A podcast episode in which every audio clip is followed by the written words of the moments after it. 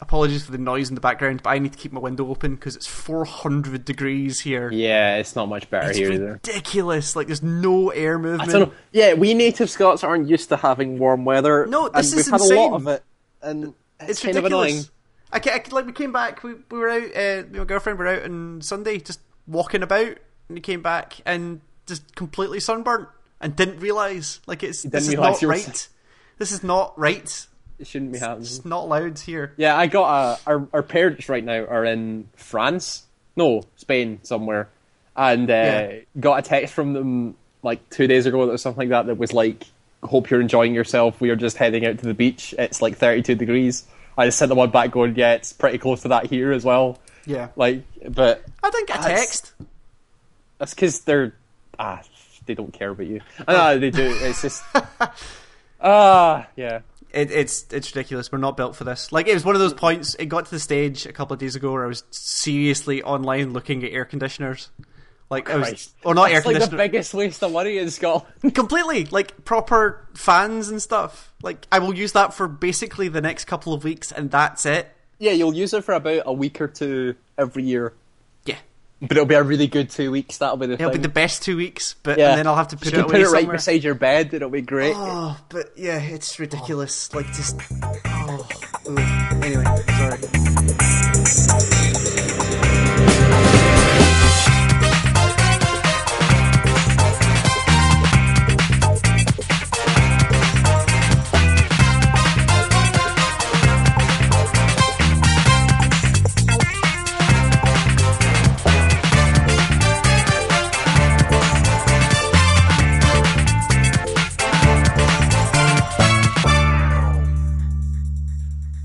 Live from somewhere in the internet is the Game Engine Start podcast for the 22nd of July, 2014. My name's Callum. My name's Ewan, and you need to start warning me about these intros. No, I like them when they're a surprise. Sure, well, it because then it's funny for you as well. It works, yeah. Um, so you, you're a Dota fan now. let's let's not go crazy. And I am two beers down here, but it's only because, yeah. So we're recording like an hour and a half later than we normally do Yes. because it was the Dota two finals, which I was assuming the finals, the grand finals of the International Four. Yeah. So I decided. He and says as he sips his beer. as as as people who would maybe listen to this know, I'm not a MOBA person particularly, No, you're not. but um, I thought, you know what, this is a big deal, and I will give this a shot. And also the because fact- well, it's it's an interesting thing about this international in particular is because people don't care about video games, but then when you say to people who don't care about video games, ten million dollars, they go, "Oh, hang on," and they're suddenly interested in video Yeah, I games mean, because it's a lot of fucking money. five million dollars for the winners is Yep. kind of ridiculous. it's a lot of money, and it's because people love video games that they were able to give Yeah. the winning team five million dollars. So I mean, uh, uh, fuck, let's just jump straight into this. Yes. The, so I, I I don't follow Dota at all, but um, the two things that got me watching it this year was I Ten million dollars. Well, no, I want to see what the production values are like for uh for this kind of event Yeah, sure. for a Valve funded ten million dollar prize winning event. Like, I wanna s- Esports event. yeah, and esports is still one of those really dirty words that I don't like yeah. using. I don't like using the term esports either, but, But I mean, this was this was a sports it event. Looked, it looked like it could have been like the NFL or something like that. It was all people at analyst desks in suits with like lower thirds with like uh, statistics and stuff on it, and Yeah. like infographics and interviews with the players and with the teams before they go into a match and when they come out of a match and. It was the it was the, the kind of story of videos that got me like on the run up to the finals Of each the run to team? fi- yeah, Yeah. like they were they were really well shot, and it was like one of those.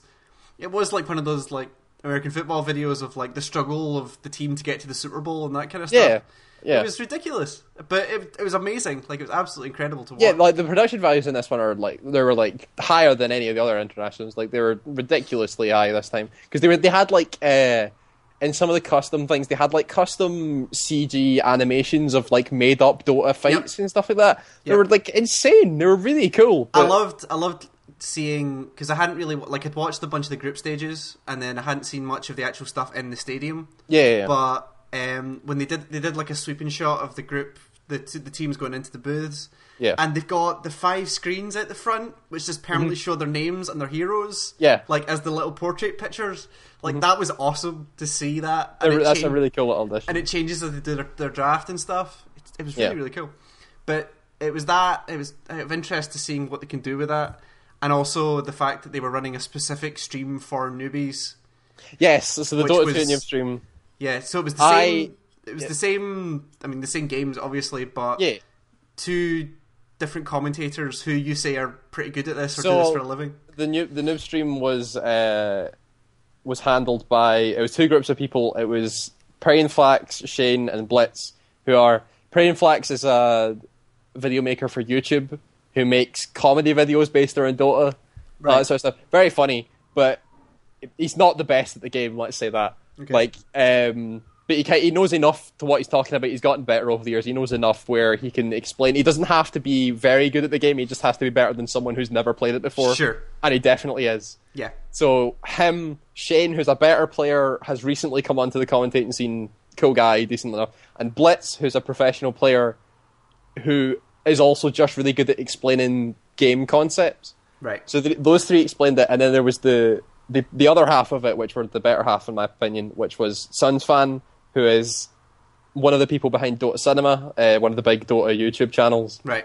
uh, and Purge, who is a YouTube a YouTube maker as well. He's been working on basically doing what he did for the international. He makes videos for newer players Right. to explain more in depth about heroes and playstyle and all that sort of stuff, but still for the newer player, aimed at the newer player. So this was like his ideal job, and he I've only I only listened to the new stream for a couple of the games, and he seemed like spot on. He seemed awesome at that Yeah, job. he- I mean, I- I've got to give him the full credit. Like, it's not a game that's designed to go in cold to. Like, you need to do your reading beforehand to, Oh, yeah, to yeah. fully understand it. But with the limited amount of resources they had per game, when it's that fast moving, they did a fantastic job. Like, Mm. yeah. it So, did, came, did you, did- so you you went into it with zero information about Dota, right? I mean, after like a couple of games of you of League, that's about all my MOBA knowledge. So really. do you, do you feel like you've come out the other end of it now, knowing more? I know, I know what type of game it is now, and I, it's very different than I went in to get than I went in with. Like, Okay, sure. like I, I, I went in with the the the vision that I'm sure a lot of people do who are on the outside of the scene, where Yeah. all of these MOBAs are the same. Like, it's, it's the same map and the same Yeah, yeah. heroes and all that kind of stuff. Like, but actually, when you go into like again with my own experience being League, this is a much more chaotic's probably the wrong word, but Dynamic? of- dynamic, yeah. Like it's you don't stick to your lane till a specific part in the game necessarily. Um, yeah, it's it so, depends on what role you're playing. But Yeah. yeah, it's, Uh, it's a lot more the the meta game and the idea behind choices in teams and stuff like that is a lot more open and free flowing. You can do a lot more things in the Dota meta than you can in the League meta. and it's. I didn't realize how item based it was as well. That was the oh, thing. Oh yeah, that got me. because that's another thing. So the difference between League and Dota, Dota, nearly every single item in Dota, a lot, well, not nearly every single item, but a lot of the items in Dota have activated abilities. Yeah. So you can activate them to do things, whereas League kind of strides away from that because they want to make it more friendly to newer people. sure. And Because I'm- if you if you if you throw like your hero has all these abilities, but then also all the items you buy also have abilities, people tend to get overwhelmed by that. Sure. So if you take that away, then it's easier. But Dota's got all that as well. Yeah, and it's it, it was what they focused on a lot in the the noob streams. Actually, was a lot of the different items, the important things. So I came out of it knowing what a magic wand is and what a BKB is and what Good. Roshan drops and all that kind of stuff. Good. Um, but yeah, it, it was definitely interesting, and it's kind of weird though, like especially going in cold to something like this, Yeah. where you're like top, you're you're watching top tier play, and Mm-hmm. what you would imagine, like it's like somebody, it's like somebody watching the Super Bowl and then going, "Oh, that's a great idea. I'll go do that." Right? You, you can't do that. You need to you need to train. You need for to work months. at it, yeah, yeah. You need to be at. So you can't you can't just look at this and go, "Oh, I'll try that." When you can, Yeah. but you'll probably fail. Oh yeah, yeah, It- yeah. it- you'll fail. it- So it's not. It's a good introduction anyway, and it gets you. Yeah. It does get you excited for the sport. From really what I saw, they did they did the thing that um, people have told me like they did for poker when that started getting played on TV, and what they did for the Super Bowl when the BBC started there and over here in the UK, which was they at every opportunity they would just stop for a second and say, "Here's how Dota works. Yeah. this is what you've got to do. This is what." This is how you go about doing it. This is what the teams are going to be doing. Yeah, I mean every, Uh, every that's, single. that's a really good foundation to have of like we, we, you need to understand what this game actually is before we start building your knowledge on it. Yeah, And that's it was it was good because even I mean, how long's the how long's it been running for? Like a week, two weeks, something like that. uh, almost all month. Well, they took a two week break in between, so it's like three Yeah. weeks. So the final stretch has been like a week, Yeah. and even like at the start of the grand finals, they were like, okay, here's what Dota is: five on five lanes, Yeah. map, uh, things at the end, which I can't remember, shrines, whatever they're called. racks. No, the, the the main things at the Ancients. end. Ancients, that's the word. Fence of the Ancients. Yes. That's oh yeah, that all makes sense now. There you go. Um, but no, it was it, it was interesting to watch. I will definitely. Did, you, I- did it make you want to play Dota? Yes, it does make me want to try it. Oh, It- good. It, it makes me want to see what I can actually contribute to this because, That's cool. like, I was looking at it, and it, it's like I was saying, like I was looking at it, and I was going, "Oh, Void looks great. He looks really cool." But Yeah. also, he seems like a character that if you don't know what you're doing, you'll just get mowed over. Yeah, very true. Yeah. A lot of the this is this is also the problem with things like the international, like the because you're watching high tier play, everybody knows what they're doing and all that sort of stuff. But a lot of the heroes that people are drawn to in things like the international are the heroes that are actively doing things a lot. So people like when you see a void uh, time walk into a thing and then slam a chrono down and start hitting on people, you go, "Wow, that looks amazing!" and like he's doing all this cool stuff and blah blah. But that's not the hero you want to start with No. if you're learning Dota because he's really dependent on items. You need to know how to last hit properly and all that sort of stuff to actually do things with Void. Whereas you look at people who like all the support players that are playing things like Shadow Shaman and like Lich and all those sort of things don't look like they're doing a whole lot apart from maybe throwing out the odd stun or casting hmm. a spell every now and again. But that's really good to start with because it gives you a good basis. Like if you when you eventually start playing and you start playing with me, I'm going to make you play supports for the first couple of games. Yeah, which which Because- seems like the place you would go. Yeah, yeah, you need to you need to understand the, the basics of like how to move your character around and positioning and how you go about casting spells and all that sort of stuff. And supports are really good for that sort of thing. Like the first thing I'm going to make you play is Lich because Lich, all you need to do is have three buttons, and if you hit those three buttons, you've done your job, Right. And that's it. Fair so enough. it's and it's pretty easy to do, and you'll and it gives you a good foundation for that. And then when you start getting better, then you can start picking up things like carries and all that sort of stuff that you can. Start playing and all that. Mm. There's just- like I, like I said to you when you were watching it, I have a list of heroes that I am going to make you in play when he gets good enough. Okay. I will unlock the various tiers, and I will let you play various roles when I think you're good enough. Yeah, I, I don't know if they've managed to get around the fact that it's, it seems to be the same in a lot of these games where if you don't have a mentor, like there's just no point in playing. Well, this is where it's interesting: is that Dota actually has a mentor system now. So, yeah, I know it has some kind of system, but it's also it's almost like.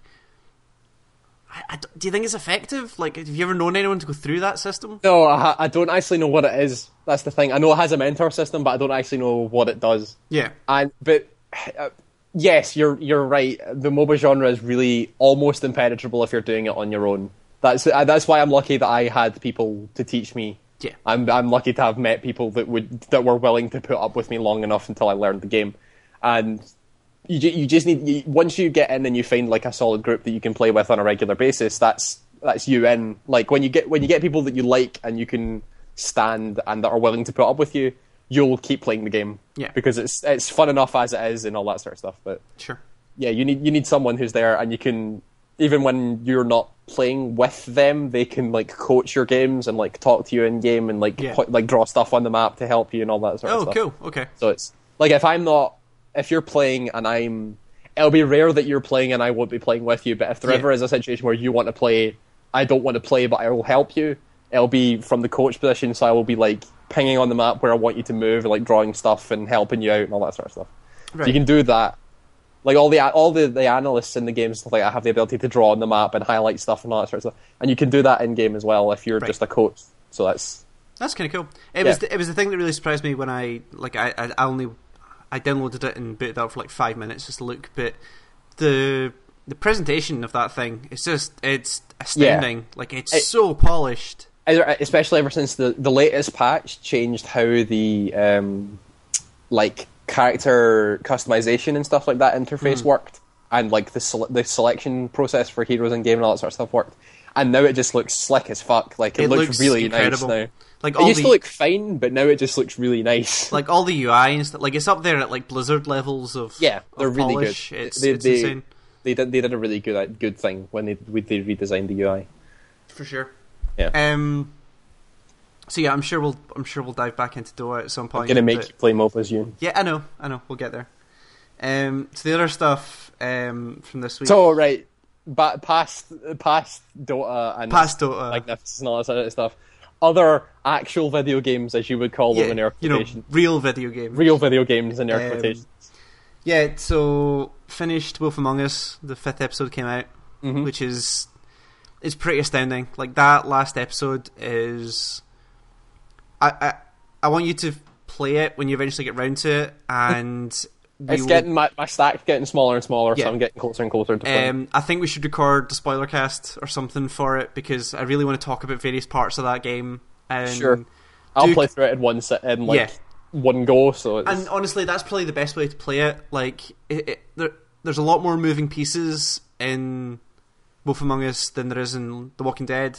Like, there's Yeah. a lot more characters, a lot more sub stories going on, and all that kind of stuff.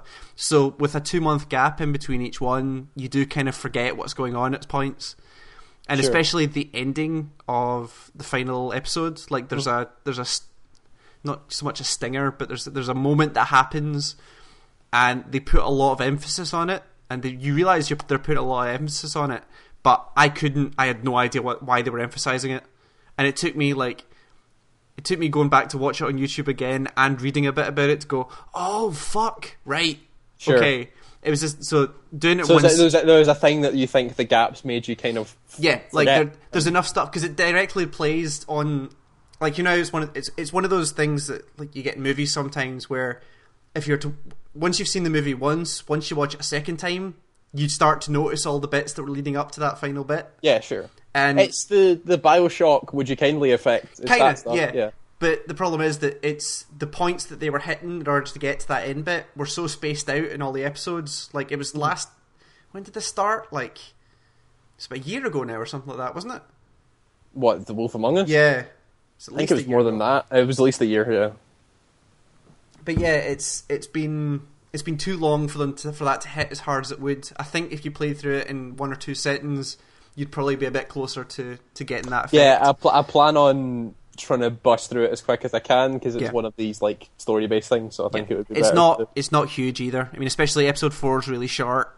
Um, but yeah, it, it wraps up really nicely. And even if you don't get that final bit immediately, the rest of it, like there's a final final scene anyway, a final real game scene where it does what I mean. We'll talk about this more when you've actually played it. I can properly talk about it. But Yeah. it takes the concept of these Telltale games where your choices make a difference Mhm. and puts this really cool spin on it that you don't see coming, and then it hits you and you go, "Oh shit!"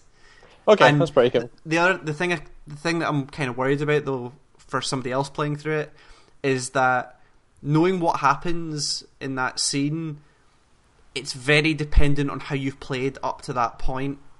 Where if you've played it in a couple of specific ways, Mhm. I don't know how they're going to do that final scene because it will make no sense, and you won't get the same effect that I got. Um, so you've kind of just got to play it as human as possible, and don't try and play it as a character.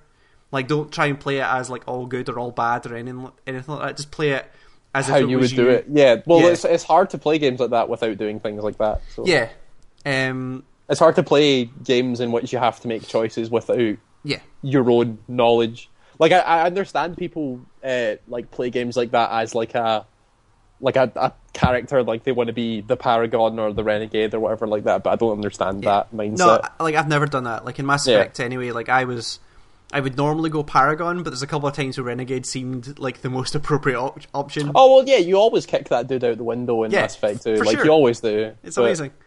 Um, I'm going to cut your balls off and sell it to a Krogan. Like Is that a line? that's a line. Yeah, I missed that. Okay, fair enough. it's a line from Thane's uh, loyalty mission. oh, okay. Cut your balls off and feed it to Krogan. That's it. Feed, it to Krogan. Feed it to. Krogan. Um, so speaking of Telltale, actually, like I'm now. Yes. F- how many episodes have there been of season two? Three. Three. The fourth yeah. one's out this week. Fourth one's out tomorrow. tomorrow. Yeah. Um, I'm not enjoying that as much as I did the first season or Mocking, uh, Wolf Among Us actually, Okay. and I think it's because Explain your So- thought process. season is it? Yeah, okay.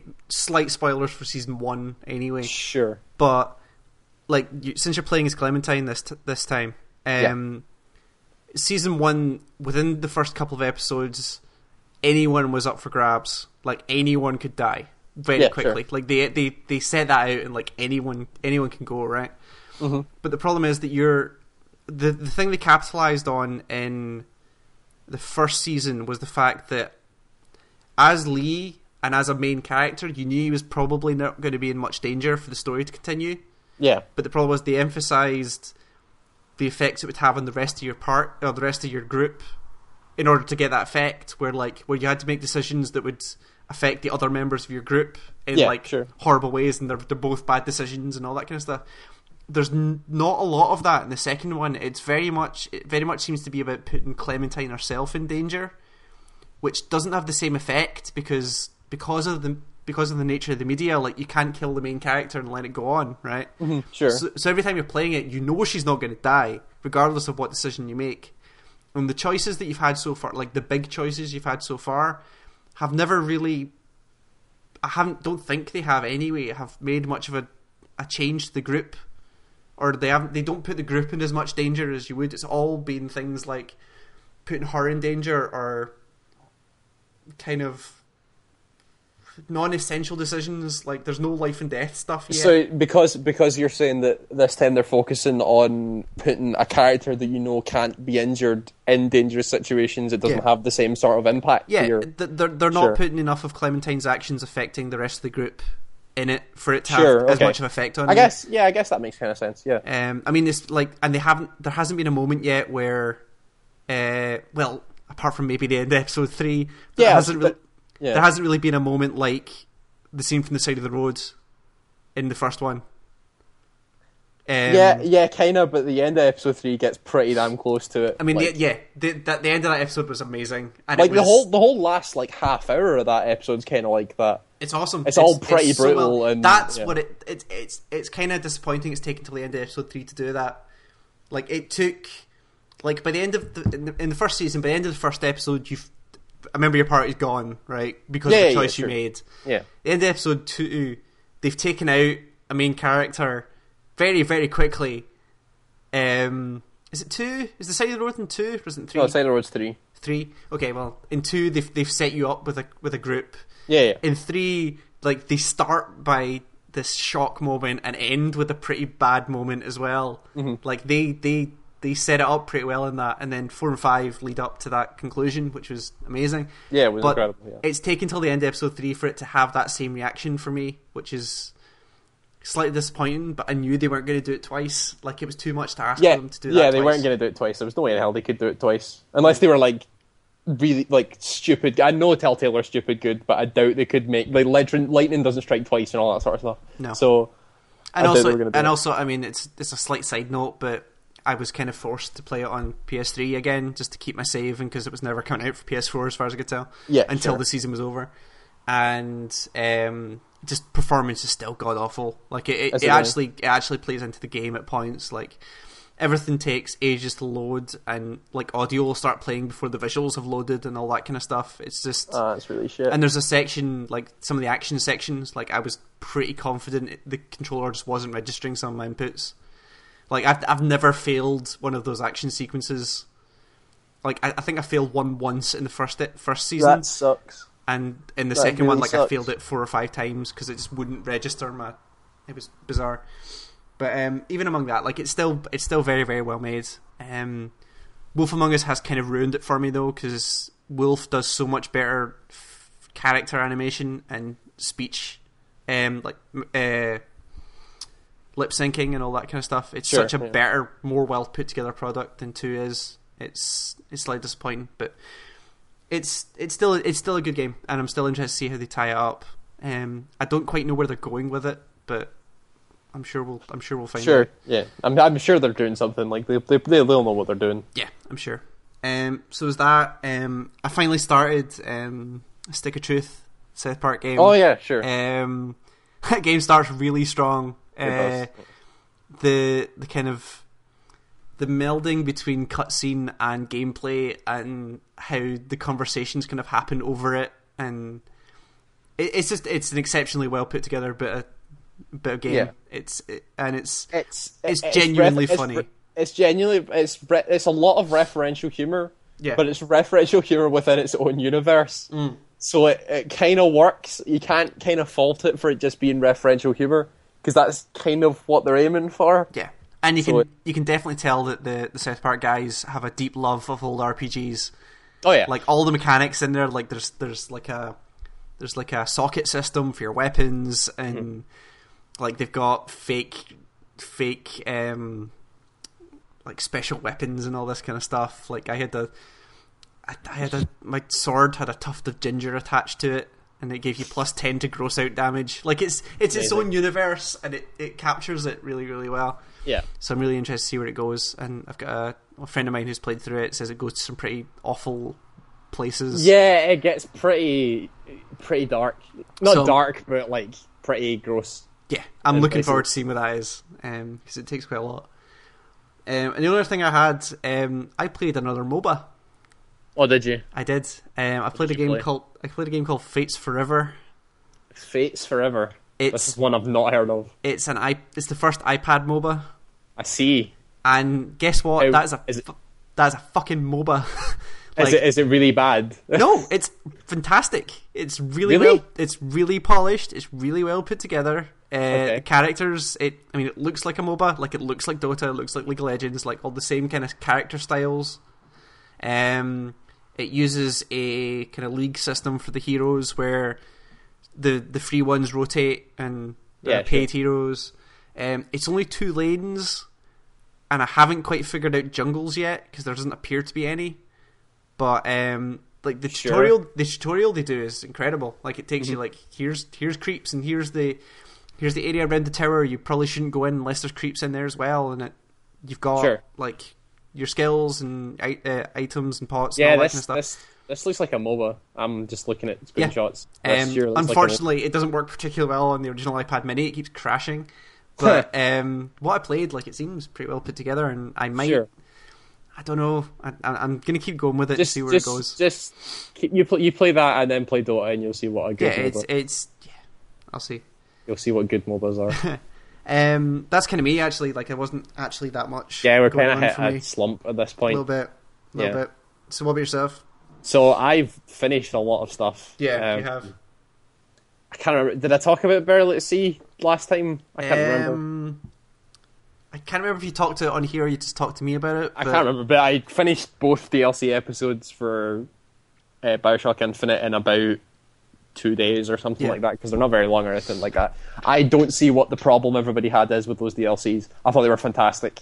Yeah, I think you just talked to me about this. I'm pretty Yeah, sure. Yeah, I thought I thought they were like seeing Bioshock like just before the fall and then during the fall, but at a, in a weirder kind of different angle and all that sort of stuff. Like while you're in it just after the fall and what it started looking like and all this. stuff. Mm. I, I don't see what people's problem was with it. Maybe it was just too expensive or something like that, but Maybe it seemed really good to me, like really strong. It was, the- it was excellent.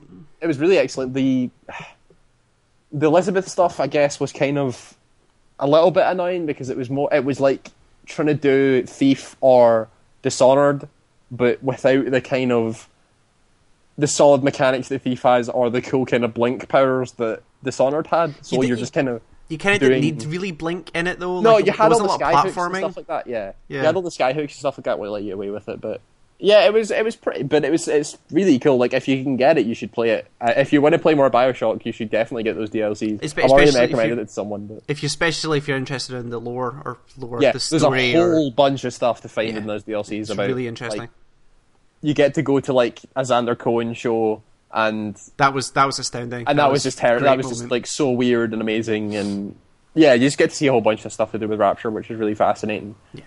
Um, and then the the ending of that, the, the like last half hour or so of that Hmm. second DLC thing is just like it's, it's so well done. Like Yeah. it's in- incredibly well done. Did you see what I meant about the mirror scene? I think I talked about it on here. Yes, that mirror scene is It's incredible. Yeah, like it's, it's one of those moments that I moved the mouse and I was like, "Fuck, I'm in control of this." Like yeah, it's it's it was- ridiculous. It was, really something yeah. something strange. Um, but yeah, you should definitely all play that if Yeah. you're if you're so inclined. Um, finished Wolfenstein, the New Order. and I think that game's incredible. Yep. I think that game's really incredible. I think it doesn't do it doesn't do a whole lot different, but what it does do, it does so well. It's really impressive, and it goes to some really cool places and does really interesting things in the universe. It's just it's really amazing. Like you should It- all play that game before the year goes out because it's go- really important. It kind of goes beyond what you would expect from a shooter called Wolfenstein. Yeah, it like t- it, it's- it does stuff that you would not expect from a game that has the Wolfenstein name in it. It like does it, it's like funny at parts and then really serious about war and the effects of it, and then goes into some, sort of like silly humor as well, and then gets really poignant and uh, it's just it, it's just really good. Like thinking back on all the stuff that happens in that game, it's really incredible mm. what they've done, and it and it came out of nowhere. Like no one was expecting No. what we got out of that game. And again, it, the way it's structured is it doesn't it doesn't demo particularly well, so all the press just saw it as another Wolfenstein shooter, you know. Yeah, and because they would show, they would show a bit that had action in it because that's what you show at demos, Yeah. and then you would see that and just be like, okay, it's another Wolfenstein game. Oh look, he's got two massive auto shotguns and is firing through a bunch of Nazis and all that sort of stuff. And yeah, you do do that, and it is really fun, but it's got actual depth behind it as well. There's stuff to actually put forward as a this is a thing that Wolfenstein does really well. Yeah. kind of idea. yes, and um, considering the the uh, where those guys came from, like the fact that they're ex Starbreeze guys says Yes. a lot. Like they Yes. their focus on first person storytelling and first person interaction, like their dedication Mm-hmm. to that viewpoint is is pretty cool. yeah, their their, their first person stuff is really impressive. To you do you do some really cool things in the first person and that sort of stuff. Yeah.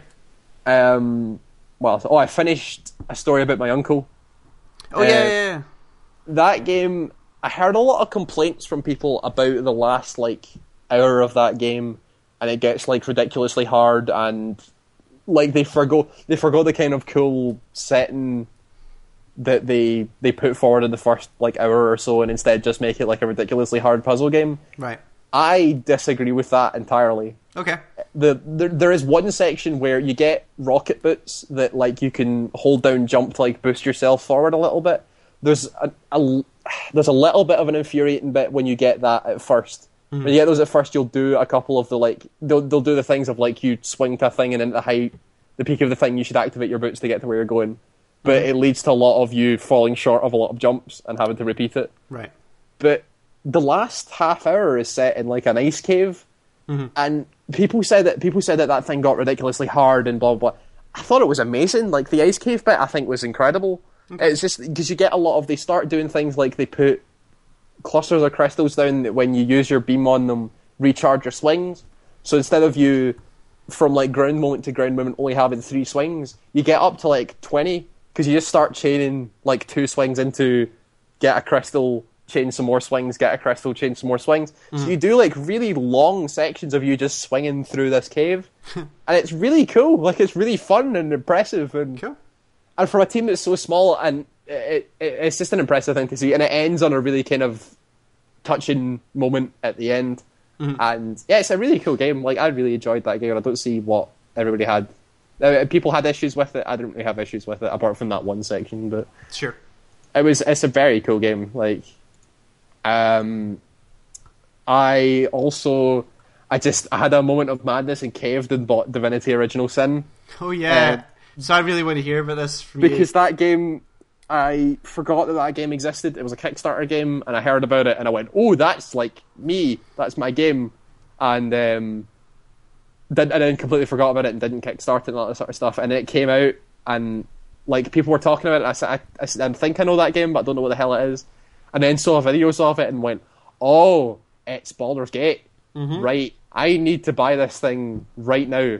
so I, I did, and that shit's my jam. Really? Holy shit! I think that I'm in love with that game. Holy Okay. shit! That, game is incredible. Jesus Christ! So it's it's, we're so talking good. we're talking hardcore We're ta- we are ta- stats RPG. yeah, we are talking. If you played Baldur's Gate, play this game because it's it's Baldur's Gate again. Except they do they fix some of the dumb systems in Baldur's Gate with new modern systems that actually work, right. and it's fantastic. It's so good. I can't talk about how good this game is. So Uh, I- I mean, some of the footage I saw just made it look completely ridiculous.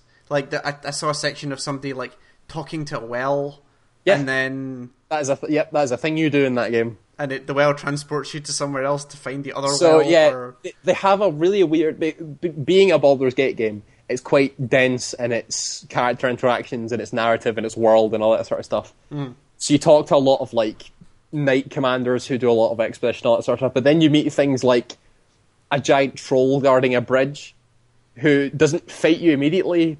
And you can talk to him, and you talk to him, and his text, his text box is him just going. Right. and your four responses are various aspects of and you're like all right sure so you like you don't know what to do so you pick three and then it just goes the troll looks really mad and then you fight it. So it's like i don't know what the fuck i just said to this troll but it's angry now. And things like you talk to the well who's like my my well brother has been transported to an alternate dimension and you need to go save him. Do you want me to transport you into this alternate dimension? So you go yeah, sure, I guess. Transport me well. I'll go save your other well brother.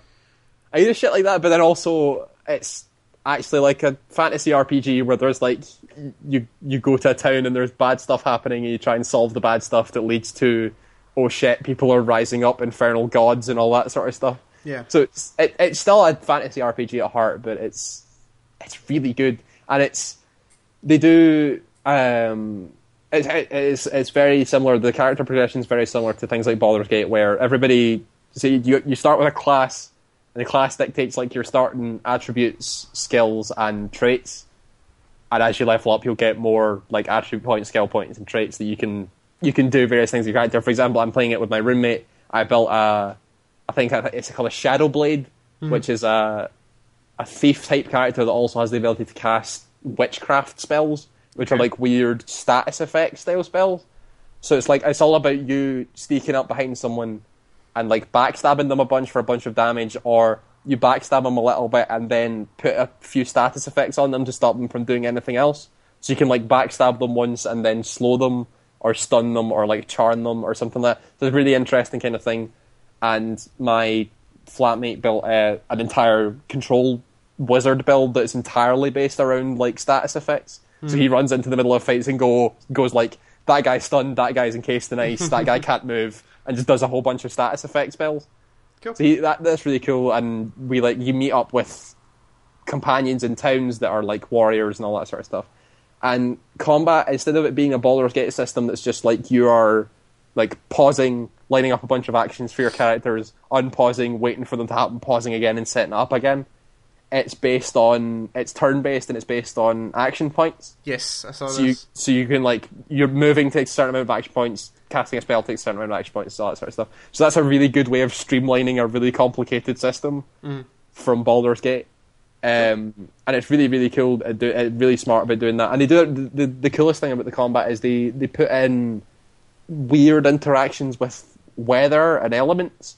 So like every element will do a certain thing to an enemy or the target that it's hitting that will then impact what, what you can do further to it. For example, you get so in the first town you meet a mage called Jahan, who is based on air and water magic, and one of his spells is just called rain, and all it does is make the battlefield rain.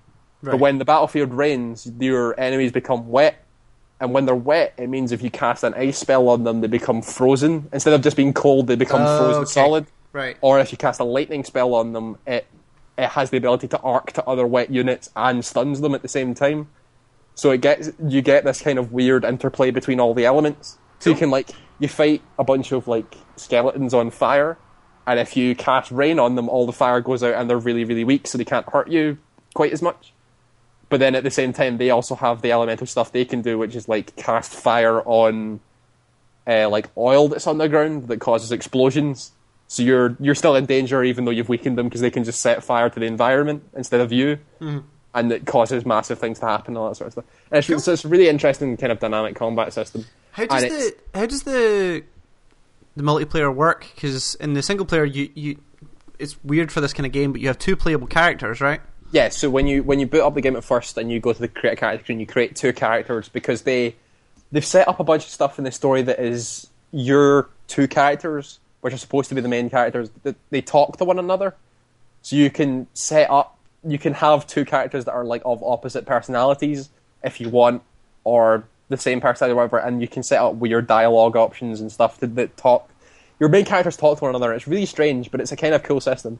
What happens if you do multiplayer is that you, when you create a character, you open up to the the internet, and your friend joins or whoever joins, and they create one of the main characters. Right. So they have they have their guy and you have your guy, and you instead of you dictating how the characters are talking to one another, you say something to your friend, and your your friend chooses how that character responds in kind. Oh, cool. Okay. So uh, you, you so you then actually have these kind of like I'm going to say what I think is right, and he'll change, and it, it'll react that way. And what happens is, as your two main characters talk to one another, their personalities change. So there's these there's this page that is like your your personality of your character, and it's like four main bars that are split into like four different emotions, or like four different character personalities.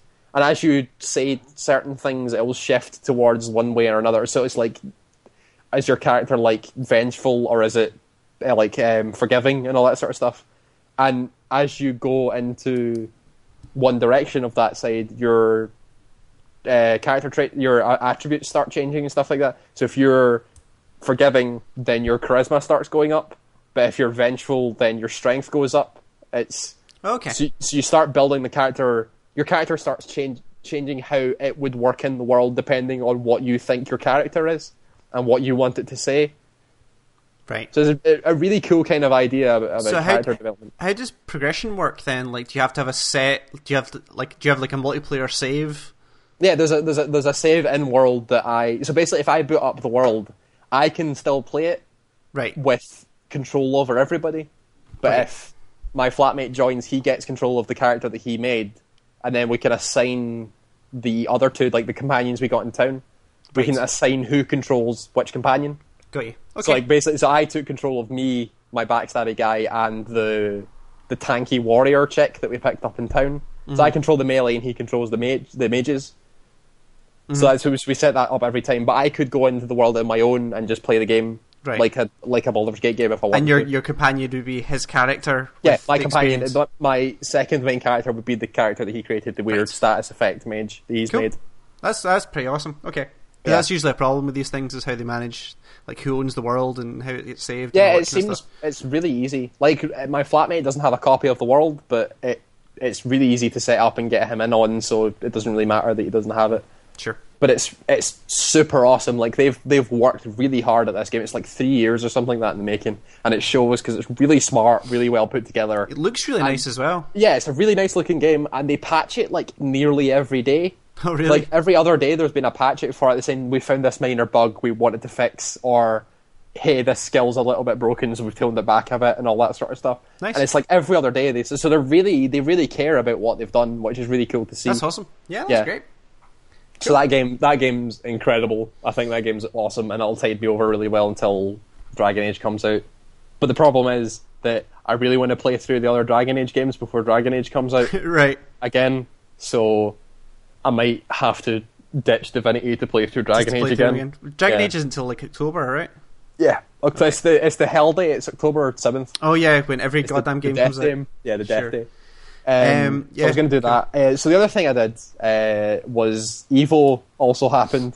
Oh yeah, yeah, yeah. the Evolution fighting game tournament also happened, and I that was a lot of. I've been staying up really late these past few days just watching esports stuff. Sure. Um, Evo was really cool to watch. Um, So what what uh, games were you watching? anything that was on, like it was just Okay. kind of a good thing to just have on on a second monitor while you were doing stuff, or Sure. if you or if it was like finals or something like that, you'd focus on it.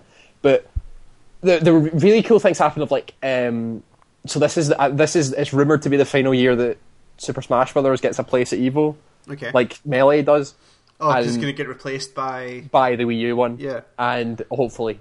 And um, that was really cool to see the crowd, like the community reaction to that of like, it only got discovered like last year or so that Melee was so entertaining to watch. Like it was such a. I'm going to start using fighting game community terms because there's no Sure. other ways to describe it. But Melee is a really hype game to watch Right. it's like super frantic and a bunch of cool stuff happens all at once. So it was really cool to watch the community give it like a proper send off, mm-hmm. and it, they were they were really into it and all that Was- sort of stuff. I'm like, yeah, Was it last year that there was the whole debacle with Nintendo pulling the streams hmm. for it and then putting it back Yeah. up, and then because they were that on the official sponsor list this year. Yep, that I noticed. they are. I think it's because they realised that people actually care. And Yeah. now they're now they're like doing things like Reggie recorded a video for Evo, and Really? they played it. They played it before the finals. Oh, that's awesome. Yeah, and it was like he was.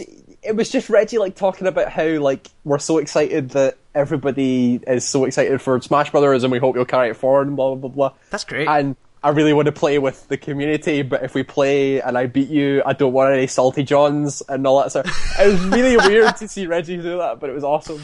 okay. So they actually, I think they actually realised how much people care about it, and have realised they might actually be able to get stuff out of the fighting game community sure. because people really like this game as a fighting game. So Apparently so, well-. Hopefully, Yeah. they, hopefully, uh, there's no subtitle for the new Smash Brothers, right? It's just Smash Brothers It's- for Wii. Yeah, I think it's just Super Smash Brothers for Wii U. Yeah, but, okay, um, fair enough. But yeah, so they're, they're, that was really cool to see. Um, the Marvel finals were really good, not because well, it was an impressive game, but it was mainly because um, big big face in the scene, Justin Wong, Hmm. guy who like everybody knows if you do fighting games, everybody knows Justin Wong, like Sure. super good player, all that sort of stuff. Finally got his Evo win. Yes. After many many years, finally got it, and like the king's back on the throne. Like he won, he won in like Marvel two, and hasn't been able to get through in Marvel three. And now he's finally got back. So everybody was really excited for uh, for Jay Wong to see him back on top. Everybody was happy with that. the, the thing I li- the thing I really enjoyed seeing from some of the, the kind of YouTube highlight things I was watching about it, um, the kind of uh, what's the word? The kind of competitive spirit in everyone, like that final, the the Justin Wong final. Yeah. like I can't remember the name of the guy he was playing. Um, It was Chris G. Chris Yeah. G. Like the two of them, like that was a genuine hug they had at the end of it. Like it seemed Yeah, they're like good was- friends. Yeah. yeah, it seemed like they were genuinely excited for each other and all that kind of stuff. And considering Yeah. the considering some of the the reputation that community has, sometimes it was really good to see like the people at the Yeah. forefront are really good at that. They they they're really good friends with one another and they care about what happens and all Mm. that sort of stuff. I was just happy to see Chris G get beat, but Really? um, I I hate Chris G in Marvel. He's so annoying. But um, what else happened? Uh, King of Fighters was always good to watch. I Mm. because King of Fighters is a really impressive game because it's so technically complicated. Yeah, So when you see people do incredible stuff, it's so invigorating and like. like I you're, I, like- don't, I don't you're understand. genuinely impressed about how they're doing it, and it's I don't understand fighting games at the best of times, but I tried to watch Yeah. Some King of Fighters, and there's just like, you get no idea what's going Yeah, on. it's it's a it's a two D sprite based fighter, which are normally like systems within systems within systems, and, all that sort of Hmm. stuff. and King of Fighters is so ridiculous. But so you, you're genuinely impressed for people when they actually do stuff, and that was always good to watch. But the, the most impressive thing was a thing that no one expected to happen. So an Arc System Works game called BlazBlue. I, Um, I'm familiar with BlazBlue. Yes, BlazBlue 2, which is called Fanta- Fantagoria Trigger or something like that. I can't remember. But um, so it's a game that the people who are in the scene know it and like it, but no one else really watches it because it's kind of weird and anime and all that It's- sort of yeah. stuff. and crazy, but people because people there are more and more people getting into the fighting games, all that sort of stuff. They just start watching anything they can. So a lot more people tuned into the grand finals for BlazBlue, and it and it was really lucky this year because the BlazBlue finals showed off one of the like biggest comebacks in fighting games ever. Oh, Like, really? The, the guy was like, so uh, the way that fighting game tournaments work, if you come from losers bracket, you have to win a set and then win again Yeah, because you've got because you've got to show that you've come back from losers. So you've got to win from losers, which is called resetting the bracket, and then win again to actually win the thing. So the guy came in, uh, went 2-0 down before resetting the bracket, then won three sets to reset the bracket, then went 2-0 down in the second set, and then won three sets to actually win the whole thing. Jesus. So it was like on edge stuff the entire time, and watching this guy so perfectly do play his character is it's an incredible final to watch. I was so like I woke up uh, on the Sunday, which was like the Sunday was the Marvel finals and the Street Fighter finals, and got got messages from people and like saw people on the internet something like that saying like like I don't know what Marvel and Street Fighter are going to do after that BlazBlue final, and I was like, I don't know what the hell this is about. Why are people talking? And watched it and just went, Christ, that's incredible! Like Okay. it was, it's just amazing. The the if you if you're going to watch anything out of Evo, you should go watch the BlazBlue I- final. I might 'cause just do that. Incredible. Was there But yeah. any um like spe- I, I know sometimes they they have like a like a random community pick game Mm-hmm. this year. Do you know what it was? Um, not that I can remember. Right. Okay. I don't think there was one actually. There wasn't like there wasn't like a dive kick or anything like that. Anything weird right. on stage, like Killer Instinct, but that's kind of already a fighting game. It wasn't Yeah. really like dive kick, but eh, there wasn't really I, I anything just, too I just weird. remember there. from it was either last year or the year before when the, the community vote thing and like the My Little Pony fighting game won, and then they said nah. Well, it was it was second the, place or something like They did the yeah they did the. It was the it was the year that Melee got taken off the docket, which I think was the year before last. Right. And they did the community vote, and everybody voted for Melee. Yeah. And it was just like, we want this game at Evo, just do it. Sure. it was yeah. So that was that was Evo. Evo was really pretty cool this year. I enjoyed it. Um, I think that's everything that I've It done. seems it seems like only a matter of time before you end up at one of these things like the I internationals or really Evo want to go or to something. something. Like Our TI would be great to go to. Evo, I think, would just be insane. Yeah. Because Evo, Evo, like TI is really exciting and all that sort of stuff, but the the crowd at Evo are the most mental people on the I've planet. never seen anything and I, like it. and I think it would just be this kind of weird contact high that you would just get so up in it and Sure. I, I, I would love to go to something like that. I think it would be great if they ever like bring any major tournament anywhere near us. It would be fantastic to go Be to. awesome. But yeah, Cool. I would, I would make you come with me. Oh yeah, I would, But- I would, I would definitely I think go you to would you would things. you would come just for the science of it all. You would come to see why I would come to experience things. it, yeah, Yeah. for sure. Um, so I mean, the only other thing I would mention briefly is that uh, the Destiny beta started uh, Oh, yeah, last did. week sometime. Um, so I jumped in a game of that at the weekend. Someone with two friends. Um, this is the first time I'd played that. The first time I'd played that thing actually with people, like properly with people on voice chat and stuff. Yeah, that game that game is really fun. Um, Is it's that an still- MMO? it's kind of. I mean, we all we we got through the the four story missions that are in the beta in one session. So like they're not huge, Sure. and one of them is the same mission from the the alpha. But um, They Yeah. fixed the whole wizards from the moon thing. they took right? that line out, and I was They really it disappointed. They didn't re-record it. They just took it The, out. the whole line is gone. It's Oh, replaced with something else. I think a shame. I think it's been replaced with something like "Look, a wizard" or something like that. I think if they'd just redone it, it would have been a great screw Yeah. community. Um, but no, like they, he actually sounds a bit better now. Like I don't know whether the, are the Dinklage lines legitimately better now? they yeah like one they've put a filter on it so he sounds like a machine and also i think they must have re-recorded some of those lines because he sounds a lot more interesting oh yeah, than they said they time. would. So. yeah so Yeah. it definitely looks better and it's So really good it- looking game Is it still fun to Um, play? yeah it's still really good it's kind of like a it, it's like a It just it really looks like an MMO from all the stuff. That It I've does, seen. like- it's all damage numbers and XP flying off guys and Yep, and here there's- go kill all these people. And they have a complete they have a mission type for grinding and Really? all this kind of stuff like That's yeah cool.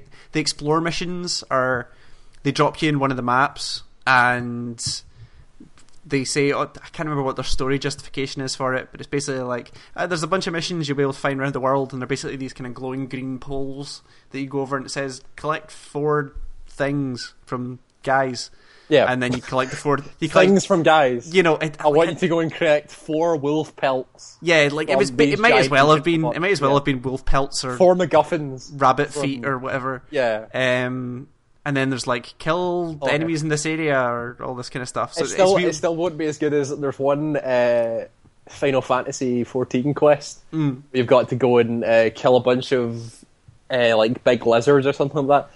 But you can only kill them if you. It's one of these like MMO quests where you use specific items on mobs. Hmm. But the item you use on it is cactar piss, That's what it's actually called. and it's labelled as cactar. But you get four bottles of cactar piss. that You Nice. throw at lizards. Okay. And I don't think any MMO quest is going to be ever better than throwing cactar piss at lizards. Well, I mean, I've, I've yet to hit a mission that's or a mission of that type that's better than um, Shooty McShooty Face from Borderlands Oh 2. yeah, I forgot about McShooty Like, face. That Yeah. was one of the single greatest missions I've ever done in a good, video game. yeah. It was astounding. like it's a um, really easy joke, but it's still pretty. Funny. It was such an easy joke, and it, it, like I don't know what you expected once you shot him in the face, but it's exactly what happened, and you went oh, okay, and took the experience and moved That's on. pretty good. Yeah, I remember shooting McShooty. Um, but was yeah, no, that game's gonna be interesting. Like I've pre-ordered it and everything, Good, so yeah. it will be interesting to see how that comes out. And I've got a solid group of people I'll be able to play it with now, so Cool. it'll be interesting. I think it's in the beta. The level cap's still eight, which you hit reasonably. yeah, I saw. easily- I saw a post on. I think it was Kotaku or something like that that someone had labeled like the best way to get level. Oh eight yeah, I saw that. I saw and it was that. just like a guy flying off a cliff and doing a barrel roll in his little scooter thing. Yeah, you get and ex- landed on the think ground. and It was just like level eight. stunts. Like, Yeah. Okay, I guess. Do you get XP for doing like cool shit on your think bike? so. Like I can't remember. I was pretty terrible. That's at pretty awesome if you do. Um, so one of the side things actually that's going on just in the background is I'm currently playing through Halo 2 with a friend on an original Xbox. Okay. Um, just sure. because we got like the social area in work, somebody donated an Xbox and a bunch of games. So Okay, me and, sure. Me and one of the guys are playing through through Halo 2 right now. Halo Two. So that game is ten years old because this is that's why they're launching the Master Chief Collection is because Halo 2 is ten years old. That game fucking Yeah. looks ten years old. I'm like- not surprised. It's oh Are you saying that it's probably in need of a revamp? Oh yeah, def- for sure. Like the faces and the animation and the oh, looks horrible. But it's a Halo game, and it's I can still drive a Warthog pretty goddamn well, and yeah, it's pretty cool. Yeah, sure. Cool. Um, yeah, so that's all the games. Uh, not a lot of news over the past couple of weeks. Like it's I'm been, shocked. like I say, it's been it's been E3. Uh, or the kind of fallout from E3. Not, there's not going to be anything till Gamescom, which is in next month. I think so. Yeah. Next month, yeah. Yeah. So Cliff Bleszinski, we said last time that he had a new studio, Boss um, Key. Is Boss Key? Studios. Boss Key um, Studio. He's announced what his new game will be, and it's Is that a third person shooter? no, it's a free. To, well, I don't know if it's first person, but it's a free to play arena shooter. Um, Okay. Provisionally called Blue Streak, which was the the code name that they leaked on the websites. That sounds like something you leave in your pants. Uh, Blue Streak. Yeah, like a blue, streak. Blue streak. Streak. What the fuck do you eat? I don't know. I just, that's just what my mind went to. Forget, Okay. like, ignore me. Just go. uh, oh, interesting. Um, a tweet from um, from Bleszinski said uh, gamers shouldn't expect a fake CG trailer showing quote quote gameplay, because that's not how Boss Key does it. So That's not Boss Key does it with pyrotechnics and explosions and yeah, uh, so they said that it like hinted that. it might be a first person thing back in December. No shit. but- I'm not shocked.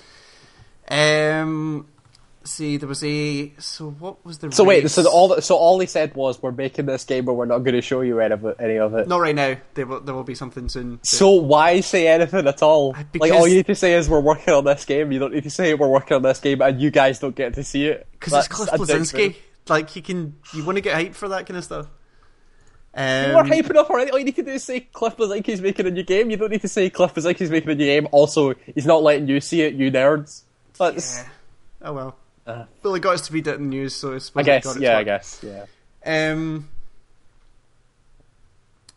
Do do do. Uh, so the 24-hour Nuremberg endurance race happened uh, What? last week. You know, 24-hour. Oh, the drive thing or in Nuremberg. Yes. Uh, no, no. Nuremberg. Around the Nur- Nuremberg ring. Nuremberg Yeah. I didn't realize Nurburgring was one word. Anyway, um, so uh, Jalop. I've never known how to pronounce this blog, but the car blog that's related to the Gawker Media is it Yeah, yeah, Jalopnik? Jalopnik. Jalopnik, I think I can remember. Um, so they ran a competition for a few bucks. You could get your names on one of the cars that was competing in it, um, just as like a sponsorship thing down the side. Okay. Cool. Um, and one of the contributors, by a guy by the name of Savant, saw his chance and seized it. So this is from the quote from the Kotaku article. He saw his chance and seized it, spending ten dollars to get his name on the side of the car. Only instead of sending his name, he sent in Half Life Three confirmed 02 03 2015, which, which was fantastic. And a bunch of people piped up and went, went but no, That's really clever. I like was really cool. I really That guy's that. smart. Yeah, I thought it was a great, great move. Um, from uh, interview with Sony's Andrew House, um, one of the guys. Andrew House. Andrew House. Andrew in the house. Andrew Uh, I swear apparently, to God, right? Why doesn't he? I had this idea, and I told you this, and you burst out laughing, and it only made me, it only solidified in my mind that it was a good idea. Why doesn't he, every Sony press conference, come out with a mic and say whose house, and then get the crowd to shout Andrew's house, Andrew's house. And then he just goes into the press conference? Yeah. Wouldn't that be the best thing ever? It would be awesome. Would it not also make Sony look like total ballers? It would. It would be amazing. It's the best idea. Why doesn't he? I understand that he wants to be professional in press conferences, but fuck that. Who gives a shit when your name's Andrew House? They've got pretty close a couple of years back, but they haven't quite tipped over did that they stage did the yet. whole um, what's his face? Um, Jack Tretton dropping the mic on game trailers. They did that, that, thing. that wasn't their official press.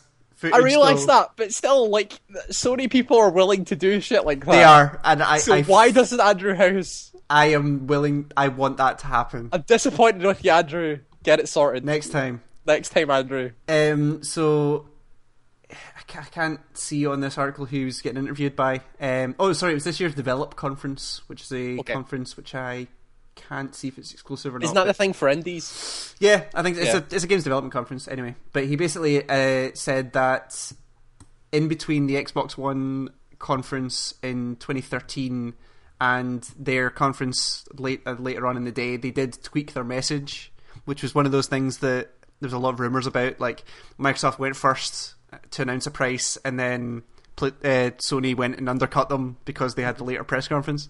Sure. They said they didn't do that, but what they said was um, there was a great line in here. Um, this is a quote directly from um, Mr. House. Uh, it made us feel. I know. Oh, Um, so once Microsoft revealed their initial policies, um, he said it made us feel a little bit clearer about our message when a lot of the negativity was emerging around DRM, DRM issues in used games. I remember reading an article literally the weekend before E3 that was basically saying that this is the direction Microsoft is taking, and it was only a matter of time before Sony adopts the same approach. Um, it sort of put me on the back foot, and I went and rewrote portions of my E3 presentation script that weekend, and we recrafted the presentation because there an onus on us not to be seen to go down the same path. So they weren't even going to make a big deal about DRM thing because they but just they, they- but so they weren't gonna, but they made it because it in reaction to yeah, Microsoft. very quickly. Um, didn't didn't everybody suspect that they were going to do that anyway? they were gonna Like- no like- I, the the the, the whole the whole idea of like the whole nature of E3 press conferences like that. Every year, people talk about okay, so like Microsoft goes first. Does that mean that Sony change what they say in reaction to what Microsoft says? But so we've now got confirmation that that actually happens. well yeah, but the the prevailing theme going into E3 was that um, Sony had just hidden their DRM stuff. Like of course, like because like third parties aren't going to make deals with Microsoft who have very very strict DRM, and then they're not going to give it to Sony who don't have any DRM because it loses them sales. Like it's Sure. it's a business impossibility for them for one to have it and one to not. And if Microsoft were to go ahead with it, it gives Sony the free reign to go. Well, you know, they did it first, so we had to do it as well. But actually, they just went back and said, no, we're just doubling down on what we said, and they Okay, recraft they recrafted it to get the the um the effect that they wanted, and like I think they got it. Like that that last couple of slides that Jack Tretton did was one of the best E3 moments I think I've seen in Oh a yeah, long, long time. It's really good. It was astounding. No, it's just like watching everybody go like mental over like price and all that sort of stuff, and then them slowly sneaking into the whole "Hey, you need PS Plus to play internet games now." yeah, that was that was that was well done. completely under the rug and just Yeah. forget that. Woo, isn't it great that we're cheaper? Yeah, pretty Um, cool. So the so Skullgirls. Do you remember uh, it was good like six months ago or something like that? But Skullgirls had to be pulled off Steam because of a licensing thing, Yes, and then it came back again as Skullgirls Encore, Yes, which is basically the same game but with a different publisher or whatever it was. yeah. Um, I can't remember the official details of that, but basically, um, so Skullgirls Encore. Um, the title of the article on Polygon was Skullgirls Encore pirate accidentally outs himself to dev. Um, so there's a message that comes that came up in pirated copies of the game, which says it's just like a little dialogue box comes up and says, "What is the square root of a fish? Now I'm sad." That's all it says. Okay. Um, and this guy on Twitter um, goes by the name of Dan Hibiki, so you know, um, just tweeted this thing to the at Skullgirls account. Says, "So I get this message after beating the story, uh, and I have no idea what it means." And Skullgirls, the official Twitter Twitter uh, officially responded and said, "Oh, that it probably means you should buy the game instead of pirate it." So he just Amazing. like on Twitter just completely announced that. Um, he apologized for the piracy. Well, Lab Zero told him to go try and do the right thing eventually. Um, so yeah, Cool. uh, it's not the first game to chastise pirates with tongue-in-cheek methods. Um, there was that, that's, uh, that's all the time. Happens all the yeah. So Game Dev Story was one that came out. Sorry, Game Dev Tycoon, which is the Windows version of the the mobile game. Sure. Um, the, it had a pop up as well that said like um, it would start bankrupting your company because it would come up and say a bunch of players are illegally downloading your game that you've made, and that kind of stuff. That's pretty cool. It was really cool. Um, so we briefly talked about this last time, the whole Crytek UK situation. Um, Yeah, they which like is- stopped working and laid off a bunch of people and stuff. It's like that. continually going down the pot. That's a Um, the, home, the director of the of the new Homefront game has resigned. Oh god, Um, oh, that's not good. Hasit Zala, I think is how you pronounce his name, has resigned from his position at Crytek UK, according to three people familiar with the going on at the studio. That's really and he was good. also the director for their free to play shooter Warface, oh no, which is one of the best names in the industry, I think. that's um, not. Because that that game wasn't that new Homefront game shown at E3. Yep. Like not not two people, but It was like, announced. behind- It was announced and said, "Hey, this is happening." Yeah. Jeez, Um, that's a shame. so it's really important to say that Crytek have not actually said anything yet. This is all coming from inside sources. Nobody's confirmed. The Crytek have not made an official statement on this yet. Sure, sure. But a bunch of their staff have walked out. Their game directors left. We're going to get an announcement soon that that studio is going down the. oh yeah, like the, it sounds like the kind of thing that's like they're just Yeah, they're It- out of the game. The fact that they announced a few games as well before E3, before all this kicked off. yeah, Either something pretty big happened in that studio that we'll probably never know about, or Mm-hmm. they were just playing their final hand to try and get some attention. it's the kind of thing and- that. Oh, sorry. No, just to try and kind of drum up support for them so they can go to a, a VC and go, people are interested in this game and we have no money, you need to help us. That kind of stuff. It's the kind of thing that I think why more uh, behind the curtain video game books need to be written. Oh, because for there sure. are so many there are so many things that happen that we'll never know anything about, but would be really interested to know yeah, about. I would love to know. Like between this and um, what was the other one that exploded? Uh, no, it's gone. It'll come back Go to me. uh, Um, Tekken Seven is a thing that they announced during Evo. okay, sure. Yeah, I remember Um, they announced Tekken. Seven. So the, I mean, they didn't give any information really about it. It's Namco Bandai announced Tekken It's a, Seven, it's a Tekken se- it's a Tekken game. and it's a Tekken game powered by Unreal Engine Four, which is Oh, okay. interesting. Cool. Um, I guess really really shiny Tekken game. Yeah, um, I remember hearing people talk about how the when they rebooted Mortal Kombat and that was an Unreal Three game, Mhm. and they were really impressed about the performance they got out of it. Like that was a sixty running game and Yeah. all that kind of stuff. So here, hopefully, Unreal Four will serve them well as well. Hopefully they just do more storylines where people get thrown into volcanoes. That was my favorite thing about Tekken. Yeah, it was great. It was a really cool story like that, and Doctor Bosconovitch. They were great. Who's Doctor Bosconovitch? Oh, it's the guy who makes all the robots. He made like the Jack robots and stuff, but he's in a wheelchair and he's crazy. Oh, I, Ah, I, have, I have literally know nothing about Mortal Kombat lore. it's Tekken.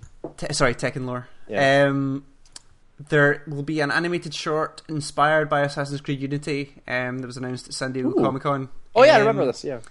Uh, d- uh, made by filmmaker Rob Zombie and Tony Moore, who's the co-director of The Walking Dead. Cool. So that Rob Zombie's. Rob Zombie's a surprisingly good filmmaker. So, So I hear. good. So I hear.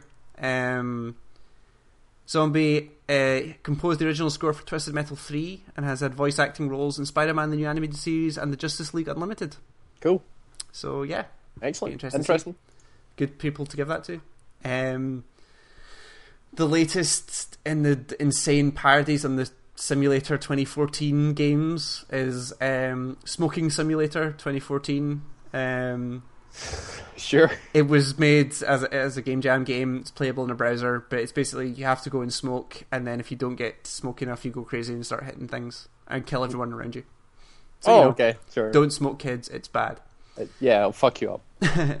Um, Is it? Is this what the? So see when people talk about vaping. This is a side note. We see when people talk about people talk about vaping. yes, Is that the like e-cigarettes? yes. Or okay, sure. Because I keep hearing people talking about it like it's the new the new hotness. And I'm I've like, seen what the fuck is that? But so many people with these like ridiculous looking custom vaping cigarette. So like, e-cigarettes. so like, I have a friend who smokes e-cigarettes, right? But the the e-cigarette itself looks like a cigarette.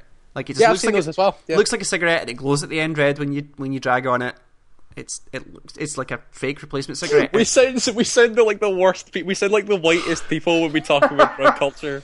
I know. We sound so white. I had a conversation with with a couple of people in the pub about this. Like, I I wouldn't know how to buy drugs if I wanted to. Yeah, like, like, where would you I- go to get I dank how nugs? to- like, I would be worried that if I did want to go and buy drugs and I knew where to go, I would be like, "Can I please have one of your finest uh, heroines, heroines, yes. Heroines, some of Um, that marijuana." I, I hear, I hear, I hear about. that the kids are smoking the dank nugs now. Yeah. Um, dank nugs. That is Wow, that is new one. literally all I know about weed. Is that I love the phrase Dank "dank nugs." nugs." That's it's a pretty good. ridiculous phrase. I like it. Um, But the, the counter to that is like we wouldn't know where to go to buy drugs or anything like that. Like I, I wouldn't know, but I, I know a guy who would know. so, apart according to people in the know, that's how you do it. It's a person you know a oh, man you, who you know a a guy who would. Okay, sure, Yeah, that's a I don't know. whatever. Okay. And we are officially the whitest people ever. Oh, I'm very white. Yeah. Um. So yeah. So I know a guy who has an e-cigarette that looks like a cigarette, and it freaks me out every time he, he smokes it, and the the end glows red, and then he just drops it in his top pocket, and you go, oh yeah, oh, every single fire, time. right? Yeah, Okay. it's just it's a, just a light.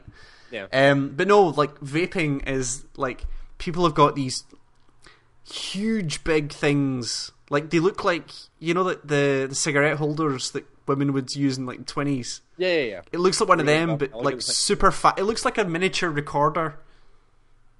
Like th- there's this kind of thick thing with like a nozzle, and it's all usually designed and Sure. apparently there's this whole market around like third party modifications to vapor vapors. I, I don't even know what they're called. I think they're called vapors. I don't know. I don't know. E-cigarette. Things you use for vaping. Yeah. Um, there's there's a couple of shops up here actually that, that specialize in that stuff. And- Oh yeah, they're like e-cigarette shop. Yeah. No, but like no, no, no, not e-cigarette. These are vaping shops. These Oh, are vaping paraphernalia shop. yes. These are the guys. That Ah. will, these are the guys that will that will mod your your vaping unit. Can I pimp my vapor? Yeah, basically, like they'll they'll turn up the the heating on it, or they'll get you the right mix of whatever the liquid's Incredible. called, and oh, it's That's great. Okay, Google it. sure. Google it Like you I, I thought vaping was just like a like some new slang for like uh like bongs or something like that. No, I keep no, hearing no. people talking about it, but it's just like I'd heard the phrase before when people were doing really ridiculous things, like you could buy what are they called? I can't remember what they're called, but Because- there was a thing that you could get, and you would put like alcohol into it, and it would just kind of basically turn it into a gas into like a plastic Oh, bag. sure, yeah. and then you would inhale the plastic bag. Like that was the thing you could buy okay. in various places, and I, I thought Is this one of these things that like people think you do that because you get drunk faster or something? it's the it's what it yes. It's like And the people that put vodka in their ass and stuff Yeah, like that. and the thing I loved about it was like I I heard about it and I was talking to someone who had done it, and it uh, in my head I was just going, "This is what the Daily Mirror think children are like. this is what they think we all do." I like went our into my generation. kid's room and I found a plastic bag that Yeah. smelled like vodka. Like, do you remember like when we were like, well, we must have been like between like 13, 16, something like yeah, that. sure.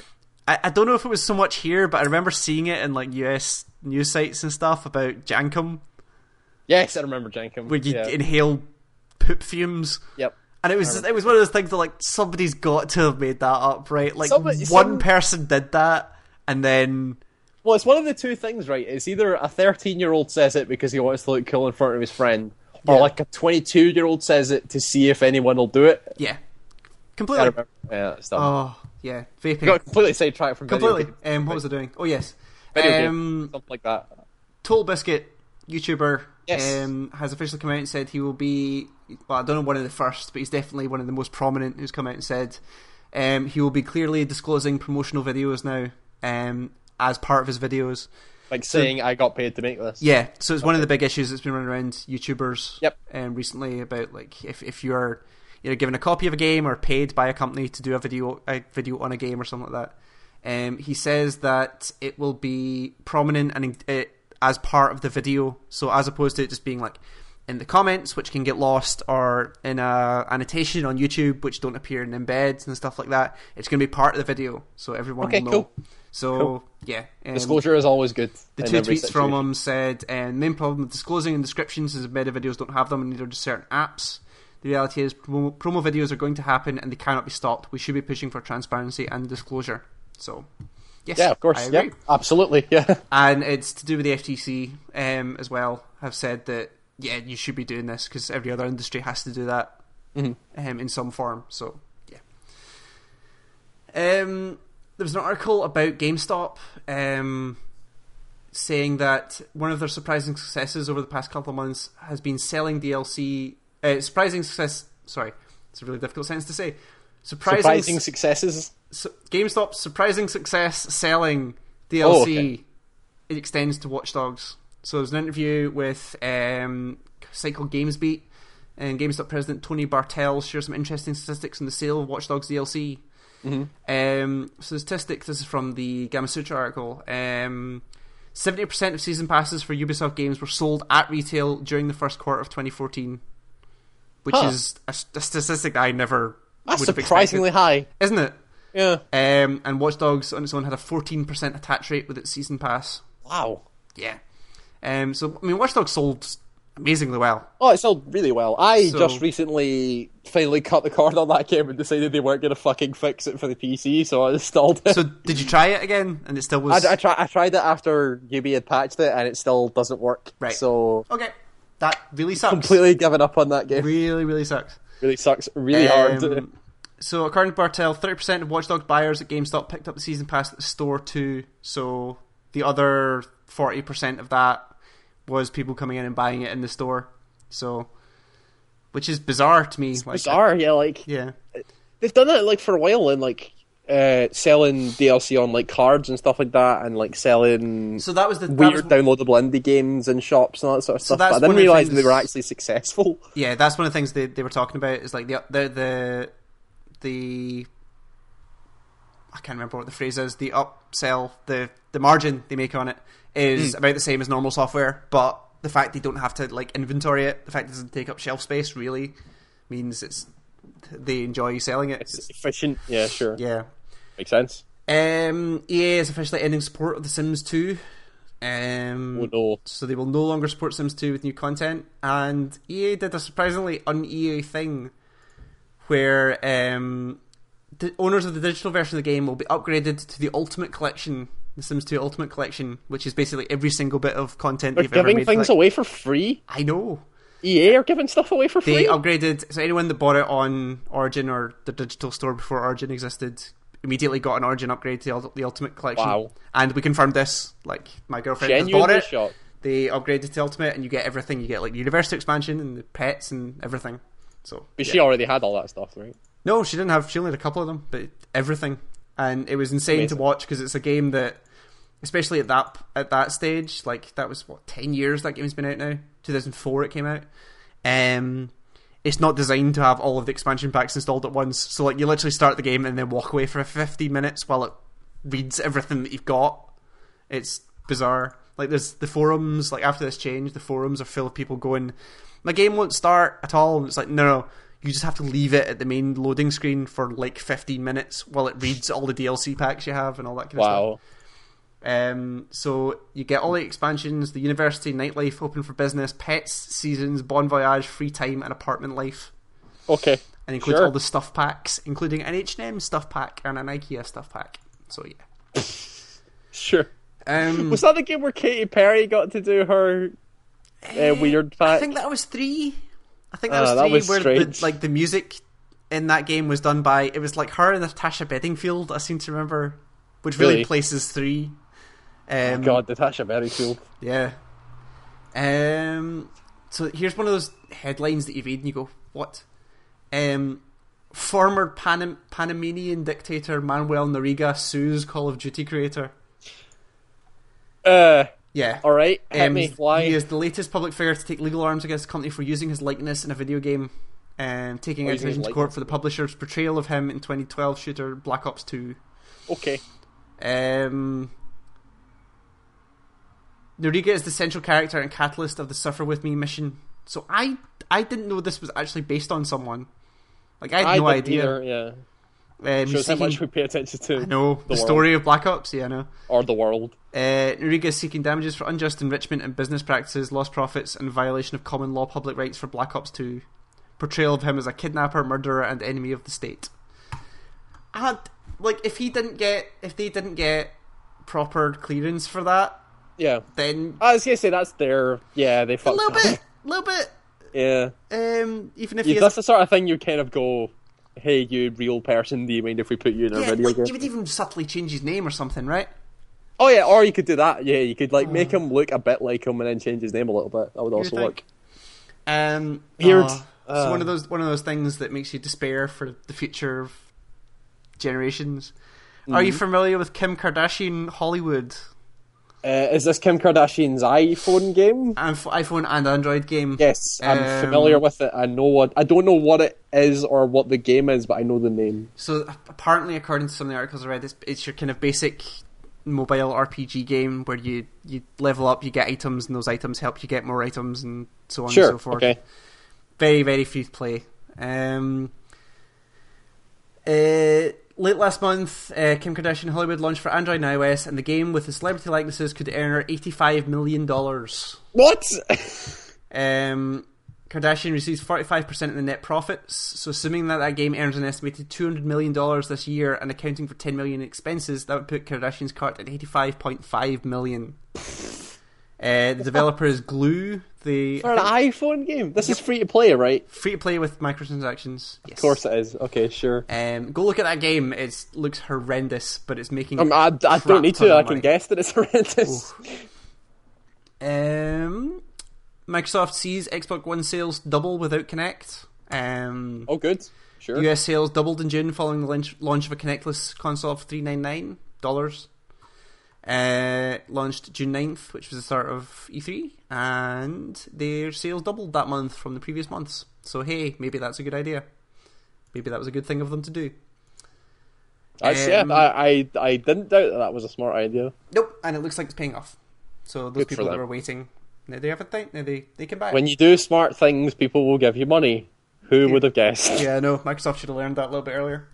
Slapped. Um, so we have a new winner in best job title ever. Um, Ubisoft have hired a chief parkour officer for the new Android, uh, the new Assassin's Creed What? game. A chief parkour Chief officer? parkour officer. okay. Um, is he in charge of the mocap, or is he just in charge of like telling them about parkour stuff? Uh, a man named Michael Frosty Zernow has been appointed. that's his. That's his handle. Apparently, Do people actually call him Frosty? I think they probably call him Frosty. Yeah. Oh, that's great. And he's been appointed to the strategic advisory role with his first title benefiting from his input confirmed as the upcoming Assassin's Creed Unity. Um, he will work on all future entries in the Assassin's Creed franchise. Um, his past endeavours include being part of a free running team called Tempest. And Okay. has done motion capture for various titles in the past. Sure. So All right. they're getting actual an actual parkour person to do the parkour game. One of those parkoursmen. Sure. Yep. Um, Microsoft will cut 18,000 jobs within the next year. Um, their CEO announced in an email to employees. Um, majority of the cuts will affect the Nokia serv- devices and services division. Okay. Um, so nothing about their Xbox division really in here. Um, in fact, uh, when the new CEO stepped in in February, the Xbox was a big part of their business going forward. So Okay. Sure. yeah, most of these. Uh, so, in case you've heard that they're cutting a bunch of jobs, most of them are coming from the, the Nokia division. So, the hearts go out to them, but yeah, nothing that will affect video games as far as we can tell. Sure. That's fine. Um, I'll leave that one for last. Um, in other Microsoft news, they're closing the Xbox TV division. Um, What is that? Less than three months after Microsoft a big splashy debut for their Xbox Entertainment Studios division, the company's shutting down the unit tasked with making original TV shows for their game console. Oh, So those guys. Right. So okay, remember the guys that they lo- they spent an hour on in the original announcement? Yes, and I wanted to die. I remember yes, that. they yes. are shutting them down. Um, Sure. The shutdown comes as part of a massive restructuring that will see Microsoft eliminate 18,000 jobs. Um, it was their attempt to in- enter the internet first original program landscape that's seen successes like Orange is the New Black and House of Cards. Mhm. Um, there's a big email about them. Um, they are all the stuff they've announced so far will still happen. So, Signal to Noise, which was their uh, documentary series uh, on the history of video games, the Halo Nightfall and television series will continue. Uh, they'll continue to support NFL on Xbox, and that seems like it. Anything else they had in plans? And they also came out and said, um, "What is the name of that game that has the live action stuff in it as well?" Uh, Quantum Break Quantum Break will not yeah. be affected. So Sure. Okay. Cool. it's a good sign. That's a good sign because Um, those guys need to make a game. Yeah, they need to put that thing out so I can see what it is. Yeah, I really, I'm still really interested in that game. Um, I had a conversation with a guy. You'll be interested. in this. yes. I had a conversation with a guy about Alan Wake, right, Oh yeah, and how dumb the story is. it's pretty dumb. But- And like, he didn't realize how dumb it was until I told him that it's a game about a writer writing a story where he writes himself out and writes in a writer writing about a writer, Yeah. and he went, "Shit, you're right," and realised that it was the dumbest thing he'd ever heard. Yep. it's so that game's so dumb. It really is. It's well put together and dumb in Oh, the right yeah, like, ways. it's got cool systems and it's well put together, but when you take it a story at its essence, it sounds like the dumbest thing on the planet. For sure. Um, and the latest in uh, TV is not understanding what are gameplay footage and screenshots. Um, news channel Russia Today used a screenshot from Konami's upcoming Metal Gear Solid 5 The Phantom Pain as a, uh, introduced as a segment on child soldiers. Excellent. Um, yep. okay. sure. Uh, it appears in a segment in which hip hop artist and activist Emmanuel Jal discusses his childhood war experiences and the ongoing conflict in South Sudan. Um, Russia's uses today, uh, but Russia today's use of the screenshot is totally off mark. Um, this is uh, not the first time this happened. In 2011, British channel IT- ITV apologised for faking footage and using clips from Arma 2. Yeah, I remember that. And the following May, the BBC used the logo of Halo's United Nations Space Command instead of the symbol belonging to its subject, the United Nations Security Council. Yeah, so they great. basically googled UNSC and then took And the first image that was thing, there. yeah. Um, the update to the article said the representative contacted Polygon to say that the use of the Solid 5 screenshot uh, uh, was the, the the use of it was deliberate since the broadcast. The disclaimer has been posted on the show's webpage, noting that the image is a screenshot from Gear Solid Five, which was not Okay. there originally. Um, It was on purpose. I'm trying to look. Okay, yeah, they just basically added a little section which says it's a video, right? And they basically said that yeah, the photo at five minutes fifty is actually a screenshot from Metal Solid Five. It's from a video so game. they didn't even like take it down. They just said, "Yep, it's from a, it's from a game." Okay. They haven't Okay. said why. They just Right. said, "Yep, it's from a game." Um, so one of the big stories that's been developing over the past couple of weeks was the Yog Ventures. Um, Yeah, the Kickstarter game from the Yogscast guys. Yeah. Yes, I didn't even know this was a thing um, Yep. at all. Um, but there was a Kickstarter funded uh, game. It wasn't started by the Yogscast guys, but it was. They gave their permission for it to go ahead or something like that. I can't remember. Yeah. Um, so basically, they got kickstarted for five hundred seventy thousand dollars, uh, double its original goal of two hundred fifty thousand. Um, back in 2012, uh, the project has petered out and has now been disowned by celebrity YouTube partners, the Yogscast. Um, so Lewis Brindley, one of the Yogscast co-founders, has said, um, as you may have heard, Winterkewl Games have stopped work on Yog Ventures, but this is actually a good thing. The project was proving too ambitious and difficult for them to complete with their six-man team. Uh, we put a lot of uh, effort into trying to help them realize that dream since we heard the news. We've been working hard behind the scenes to make sure that you still get awesome stuff and cool experiences. Um, so the line that started to piss people off was well, piss people off for the wrong reasons, but um, he said, although we're under no obligation to do anything, instead we're going to do our best to make this right, and we're really glad you backed the project. So they're giving all backers an early access key for TUG. Is that short? I don't know if that's an acronym for something. Is that an acronym or is it just called TUG? Uh, no, it's a game called Tug. Apparently, Okay, sure. Um, by which is another Kickstarter game, uh, multiplayer open world sandbox RPG. So, yeah, they're getting keys for that instead. Um, and Yogscast have now partnered with TUG developers Nerd Kingdom um, okay. to replace Yog Ventures entirely. That's fair enough because they released like footage of what Yog Ventures was going to be and stuff like that, and it looked really bad. So it I'm not pretty sure. bad. Um, Yeah. But he, this is another thing that I'm kind of into minds about. Like, it really sucks that the studio went out; they couldn't do what they planned on and all that Yeah, kind of yeah. stuff. Um, all of the thirteen thousand six hundred forty-seven backers were obviously disappointed, but Mhm.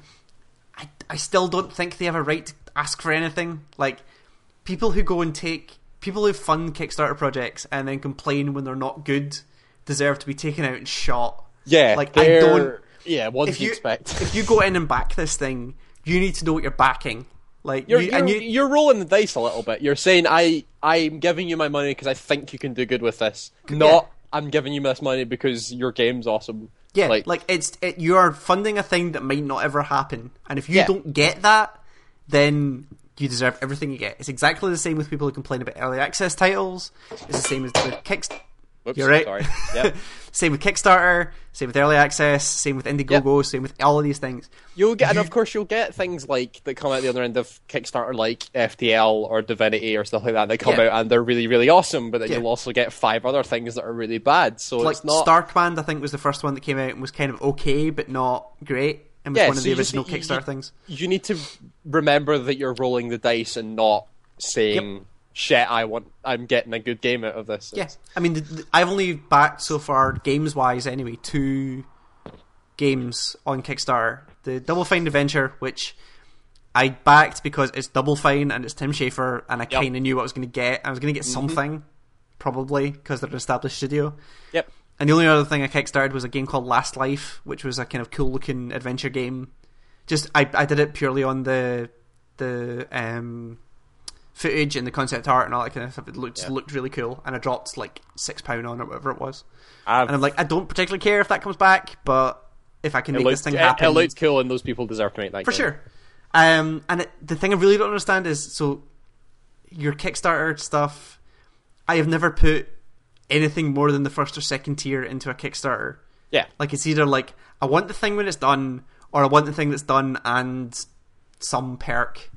Like there's there's the people who put like hundreds of dollars into these things. It's the argu- It's the same argument as the people who put thousands of dollars into Star Command or whatever the fuck that game's called. What's it called again? Star Citizen. Star Citizen. That kind of idea. Yeah. What you mean us? I didn't put a thousand dollars into it. I put like Thirty 10. quid. Yeah. Thirty quid. But there are people who legitimately put hundreds of dollars into that game. Yeah, and guess what? That game is making forty million dollars or whatever it is. Yeah, that now. exactly. But yeah, And that's the thing. I still don't know if that's going to come out with anything. That could all collapse in in itself. I doubt it. Not for five million. For five million, they're going to do something. Forty million. Forty million. Sorry, they're going to do Yes. something. Yeah, and They have to do something. I'm kind of okay with that because it was enough that. Again, that was the thing, like the legacy of, of Chris Roberts and what he's Yeah. done before. I'm willing to bet it was going to be all right, so I threw some money at it. But also, Yeah. if they turned around tomorrow and went, "We spent all the forty million on hookers and cocaine," I'm not going to be too mad. Like I would be like, yeah, Chris Roberts, sure, you do that. Yeah, I would be like, okay, it kind of sucks I'm not getting your game, but I don't want anything back. I knew what I was doing when I did it. yeah. So I have um, I've backed more projects that I backed. I backed the Double Fine Adventures. I backed Broken Age. I also backed FTL. And Hmm. Oh, then I right, backed, okay. I backed Project Eternity because that was Yes. that was Obsidian saying we want to make a Baldur's Gate yeah, game. and again, that's I Obsidian, yes. right? That's an established studio. Yeah, I backed Unforgotten Quest, which was the guy who made that really funny animation Unforgotten Oh Realms. Oh yeah, yeah. Wanted to make a game, so I gave him some money. I backed Massive Chalice because that's Double Fine. Sure. I also backed Unsung Story because that was the developer of Final Fantasy Tactics saying I want to make Final Fantasy Tactics but in the modern day. Oh, right, went, okay. Yes, I didn't even know you can have one." my money for that. Okay, I think that's it. fair enough. yeah. It's it. I, I don't know what the solution is. Um, like a lot of people, a lot of people in media actually are complaining about the proliferation of early, early access games, and Yeah, yeah, yeah. It's true that they Steam, do. Steam's still like a fucking mess right now. Yeah, I mean, it- look they- at the top sellers list. they still take over a lot of the top spots and like sales Yeah, yeah, and all yeah. that stuff. There should be a way to filter it out. But the people complaining about like paying money for something that's not finished, like there's a big fucking disclaimer at the top of that thing that says, "Here's the state the game's currently in," and don't shout for at us. yeah, we're asking for money to finish it. We might not finish it, but we're asking for money to finish it. And people who are claiming like, oh, they should at least offer refunds or something like that if you get it. No no, bullshit. you- bullshit. Should they? No, if you should you should have known what you were getting yourself yeah, into. you should fund it if it looks interesting and not complain if it doesn't happen because you're you're basically donating money here. Absolutely, I agree. Um, it's it's ridiculous. I think that the outcry against some of this stuff. I really think it's it's it's insane. It's, it's dumb. Yeah, people are. Some people are idiots. Yeah. Um. So that's kind of all I have. Um. This Yogscast thing appears to be continuing to evolve. Um, yeah, more and more stuff's coming out about it, but keep an eye on it. yeah. Um. I think one of the oh yeah the, one of the developers from Winterkewl Games, the guys who were to develop it, sunk twenty five thousand of his own dollars of, into it. Ooh, So he's not doing particularly well either at the minute. So that's got a heart. the whole thing kind of sucks. Um. But yeah. So we'll see how that goes from here. Sure. But that is all the news that I have. Um. I don't know if you have anything that we Uh, no, I've not got anything else. you were- I've said were- if you want to, so like we've talked about the international and Evo and all that sort of stuff. Mm. Just if you are interested in any way in any of those events, like I will, I will give you a quick list of things that you should look up. Which, if you're interested in Evo, go watch the BlazBlue finals, Mm-hmm. go watch the Marvel finals, and go watch the KOF finals, and you'll see what that's about. If you're interested in the international, you can watch. Uh, it was the semi-finals, and it was Vici Gaming versus EG Evil Geniuses. Go watch that game because those game that those games that, that best of three was probably the best game of the international. I'm You assuming all those. I'm assuming all those games are going to be archived, or Oh yeah, they're all vods. ar- They're all vods on various websites, so you can just go find them. Um, also, go and try and find the All Star match from the uh, from the international. I saw they were doing that, yeah. is hilarious. The All Star match is great every single year, and this one was really really good as well. cool. Uh, you should go and watch that because uh, it's got there's the really funny moments in it, and also they've got techies, which is pretty cool. Um, what else? That's pretty. That's basically it. If you're interested in the international, just go and watch that AGVG gaming because it's the best thing. It's like the best game. So Yeah. Cool. Um, so what are you up to the next couple of weeks? uh, I'm going to be playing Dragon Age probably. Sure. I'm gonna play. I'm probably gonna play Dragon Age, and I'm gonna play more Divinity. Um, I could maybe try and record a video of something. I've not. I, I want to record another video. I just can't decide what I want to record yet. Sure. Um, I still have your freelancer thing in the bag. I just haven't. I'm. I'm turning Yeah, through we, the other we've stuff got more we videos to release before Yeah. that. That's that can. Um, so I'm probably going to be playing Stick Truth and more Destiny. Um, there's not a Sure. lot out the next couple of months. I don't think. no, there is not. It's pretty dry. I'll just have a quick check to make sure, but I don't think there is. Um, so yeah, I'm, I'm looking forward to getting through Stick of Truth. I think it's going to be. Um, I just kind of want to see where they go with it, like how far they take it. It gets really- really interesting. it gets really cool.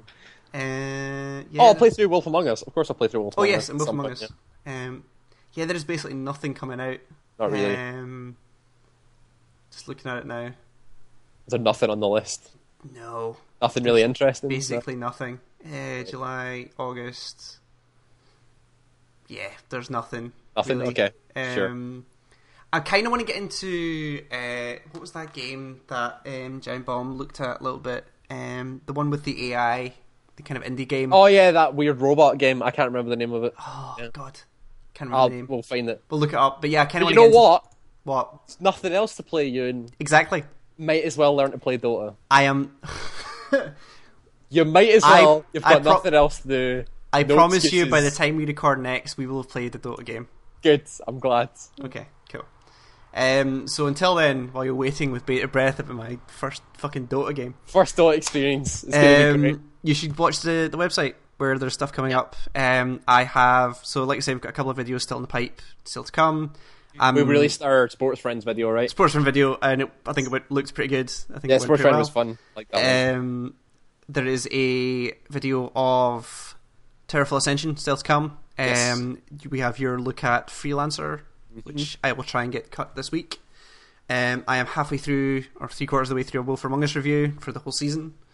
I am. oh yeah, it's over now. So yeah. Yeah, it's done. Um, I am also halfway through a Valiant Hearts review, but I don't know if I'm going to be able to finish that because I can't find the words.